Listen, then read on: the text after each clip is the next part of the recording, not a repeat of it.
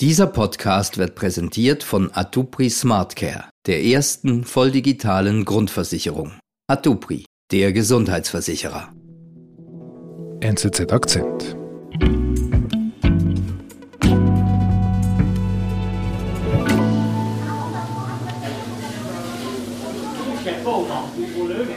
Ich sitze gerade in einem chinesischen Restaurant. Es gibt äh, Nudelsuppe und Fisch. Mhm. Das viel chinesisches Personal, es wird chinesisch gesprochen. Ab und zu kommen chinesische Arbeiter rein, setzen sich hin, äh, wollen Mittagessen und sieht eigentlich alles aus wie in China. Mhm. Mhm. Nur, wir sind nicht in China, wir sind in Afrika, genauer in Sambias Hauptstadt Lusaka. Und dieses Restaurant, in dem ich mich da befinde, steht für mich äh, symbolisch für die äh, chinesische Präsenz in, in, in Sambia, aber auch in Afrika insgesamt, denn China ist in Sambia eigentlich an jeder Ecke sichtbar. China ist in Afrika auf Expansionskurs. Auslandredaktor Fabian Urech war in Sambia unterwegs und hat sich die Folgen dieses chinesischen Engagements angeschaut. Sambia, hilf mir da ein bisschen mich zu orientieren. Wo liegt das? Sambia liegt im südlichen Afrika. Das Land ist äh, ungefähr zweimal so groß wie Deutschland, hat aber nur 18 Millionen Einwohner. Und mhm. es ist sehr reich an, an Rohstoffen, insbesondere Kupfer, aber trotzdem sehr arm geblieben. Mhm. Warum bist du dahin? Naja, wie gesagt, Sambia hat viele Rohstoffe. Die werden seit ungefähr 100 Jahren abgebaut, sehr lange primär von Europäern. Und jetzt, in den letzten 25 Jahren und sind die Chinesen gekommen. und ich wollte mir mit eigenen Augen ansehen, wie das läuft, was, was da los ist. Und ich, ich war dann zuerst in einem kleinen Städtchen, das heißt Jambishi. Das ist eine kleine Stadt im Norden des Landes, ähm, sehr äh, überschaubar, äh, ein kleiner Marktplatz. Da laufen auch Hühner rum, am Rand werden Erdnüsse verkauft, es gibt ein paar Bars, es gibt ein paar kleine Läden. Und am Rand von Jambishi, dieser kleinen Stadt, gibt es eine Mine, die von weitem sichtbar ist, eine, eine Kupfermine. Die wurde in den 1990er Jahren stillgelegt, aber dann 1998 von einem chinesischen Betrieb gekauft und wieder instand gesetzt. Und das war eigentlich der Startschuss für die große Expansion Chinas in Sambia. Da bist du hin? dort bin ich hin. Ich habe mir das dann angeschaut und habe mit verschiedenen Leuten gesprochen, wie sie das erleben. Und war dann unter anderem in einem Coiffeursalon, wo ich einige Männer getroffen habe, die auch selbst in der Mine gearbeitet äh, hatten. Uh, Chinese companies, they are the West. Die sagen sehr viel Kritisches. Also die äh, haben kaum ein gutes Wort übrig für die Chinesen. Sie sprechen von schlimmen Arbeitsbedingungen, von sehr schlechter Bezahlung. Sie sagen, die Chinesen seien eigentlich die schlimmsten, quasi in, in allem. Wenn es um den Betrieb der Minen gehe, wenn es um den Umgang mit den Mitarbeitern gehe. Ähm, sie sprechen von äh, Unruhen, von Protesten, auch von, von Rassismus und von sehr, sehr langen Arbeitszeiten. Da ist wirklich viel Unmut spürbar. Den Chinesen wiederum, die haben sich daran offenbar nicht sonderlich gestört. Die haben eben in Chambishi begonnen vor 25 Jahren und dann in den Jahren darauf ihr Engagement kontinuierlich ausgebaut. Es gab dann bald eine zweite Mine in Chambishi und heute ist es so, dass in der Region eigentlich chinesische Firmen den Bergbau dominieren. Ach so. Und was ist da der Hintergrund? Also warum kauft China so viele Minen auf, die die Europäer ja stillgelegt haben? Es gibt verschiedene Gründe. Einerseits der Eigenbedarf. Mhm. China hat ja aufgrund des enormen wirtschaftlichen Wachstums einen sehr großen Bedarf an Rohstoffen. Dann gibt es den Faktor Wirtschaftsprofit. Das ist eine Branche, wo man, ähm, wenn man es richtig macht, viel, viel Geld verdienen kann. Es geht sicher auch um politischen Einfluss, um geopolitische Gründe. Mhm. Das begann in Sambia, hat aber längst nicht in Sambia aufgehört, sondern sich inzwischen eigentlich auf praktisch alle Länder Afrikas ausgedehnt. Was Sambia speziell macht, ist einerseits der frühe Beginn dieser Expansion, aber auch die Dimension, mhm. die eben quasi auf dem Kontinent ohne Parallelen ist. Und weil die Expansion in Sambia, die chinesische Expansion, deshalb in Sambia weiter fortgeschritten ist als, als in anderen afrikanischen Ländern, gilt Sambia auch als eine Art Zukunftslabor für die chinesischen Ambitionen. Und das heißt, man kann sich in gewisser Weise in dem Land anschauen, wie ein chinesischeres Afrika in Zukunft aussehen könnte. Und um mir das persönlich auch anzusehen, bin ich dann weitergefahren von Chambishi in die Hauptstadt Sambias nach Lusaka. Mhm. Und dann bin ich ähm, in Lusaka mit dem Taxi, habe ich mir einen Eindruck verschafft von, von der Stadt und war sehr überrascht, weil wenn man da äh, aus dem Fenster ausblickt, dann sieht man eigentlich noch und noch Anzeichen von chinesischer Präsenz. Das heißt, konkret gibt es kaum eine Straße, wo jetzt kein chinesischer Betrieb stünde. Das heißt, da gibt es Hotels, es gibt Casinos, es gibt Metzgereien, es gibt Fabriken, es gibt ganze Einkaufszentren, es gibt ganze Compounds, die abgesperrt sind mit chinesischen Schulen, mit chinesischen äh, Krankenhäusern mhm. etc. Also das ist mhm. wahnsinnig sichtbar. Ich war selbst überrascht. Auch im, sichtbar wie? Also mit, du siehst die Buchstaben? Oder? Man sieht die Buchstaben. Das ist alles ähm, interessanterweise oft ausschließlich auf Chinesisch angeschrieben. Viele dieser Angebote richten sich auch nicht primär an Einheimische, sondern an, an Chinesen, die eingewandert sind oder sich im Land aufhalten. Und ich bin dann aus dem Taxi ausgestiegen an einem Ort, den ich interessant fand, der heißt Kamwala Shopping World. Mhm. Und das ist äh, eine Art Markt, das sieht ein bisschen aus wie ein Bazar. Man geht da rein, läuft rum, es gibt überall äh, kleine Läden, die von Einheimischen quasi gemietet werden und wo, wo Dinge verkauft werden.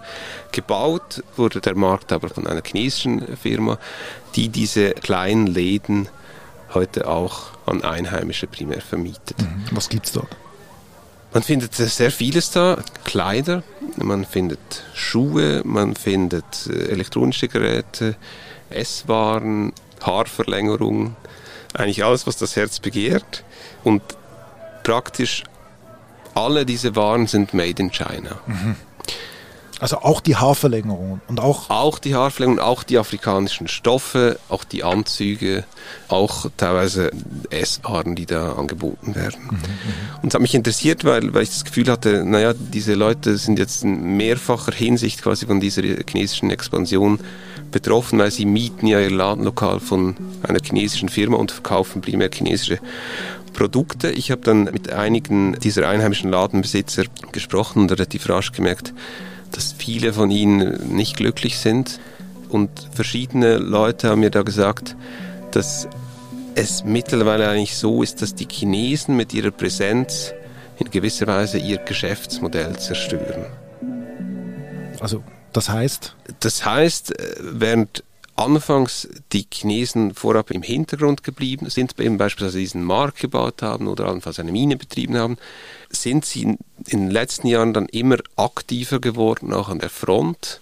Konkret jetzt im Fall dieses Marktes haben mir mehrere Leute gesagt, dass Chinesen jetzt mittlerweile auch selbst Läden betreiben mhm. und in diesen Läden oft Preise anbieten können, die unter quasi dem Marktdurchschnittswert liegen, weil sie halt von Direktimporten profitieren. Und das führt dazu, dass man frustriert ist vor Ort, dass auch eine gewisse Wut spürbar ist und dass viele Leute eben das Gefühl haben, dass da vielleicht anfangs in gewisser Weise Partner kamen, Investoren, Unterstützer oder sie zumindest als solche angekündigt wurden, dass sich dann aber im Laufe der Zeit eigentlich herausgestellt hat, dass das eigentlich Konkurrenten sind. Wir sind gleich zurück. Den Gang zur Arztpraxis können Sie sich jetzt sparen. Denn mit SmartCare von Atupri sind digitale Arztkonsultationen so persönlich wie vor Ort. Berechnen Sie noch heute Ihre Prämie für die erste volldigitale Grundversicherung unter atupri.ch/smartcare.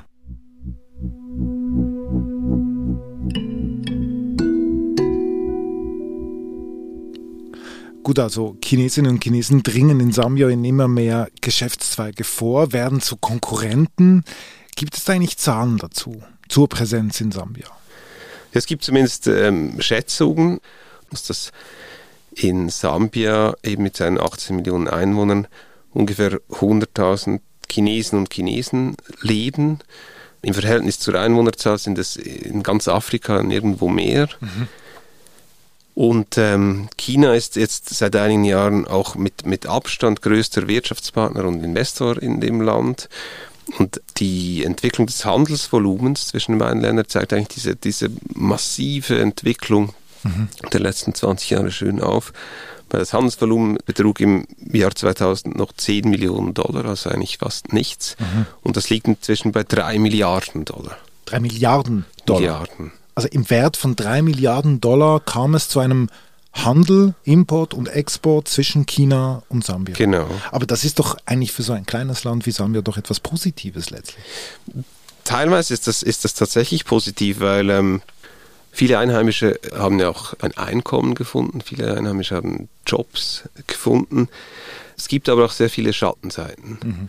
Und dazu gehört eben einerseits, dass Sambia immer abhängiger wurde von China, dass dann teilweise auch äh, lokale Geschäftsleute aus dem Markt gedrängt wurden durch eben die Konkurrenten aus China. Und dann ist es auch so, dass durch den Preissturz im, im Rohstoffsektor vor ungefähr sieben oder acht Jahren die ganze Wirtschaft Sambias sehr stark ins Wanken kam, weil die halt sehr abhängig ist von Rohstoffpreisen.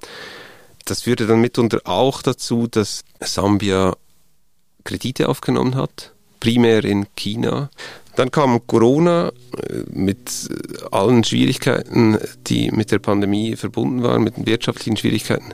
Und in gewisser Weise brachte dann das fast zum, zum Überlaufen. Und Sambia war dann 2020 der erste Staat während der Pandemie, der seine Kredite nicht mehr bedienen konnte, eben insbesondere die chinesischen Kredite und der Insolvenz anmelden musste. Aha.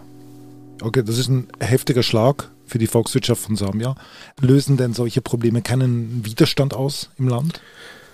Doch, der Widerstand ist sogar immer größer geworden im Verlauf der letzten Jahre. Politisch ist das ein Riesenthema seit Jahren in Sambia, diese chinesische Präsenz.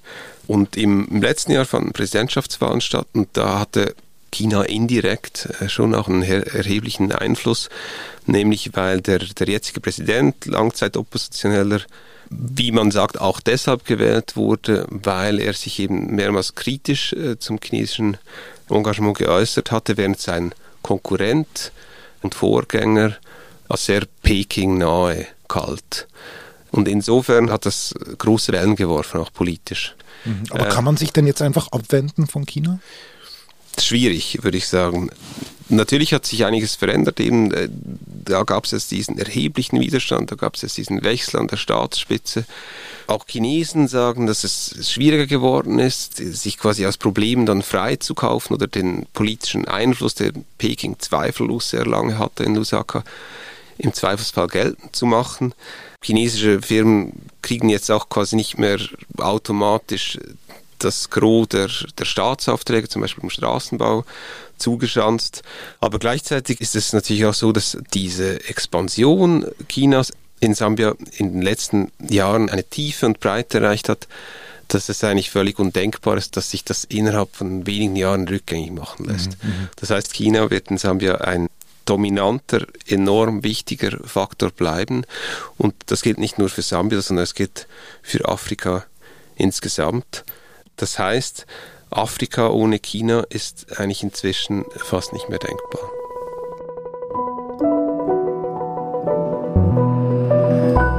Lieber Fabian, vielen Dank für deinen Besuch. Vielen Dank. Das war unser Akzent. Produzentin dieser Folge ist Antonia Moser. Ich bin David Vogel. Bis bald.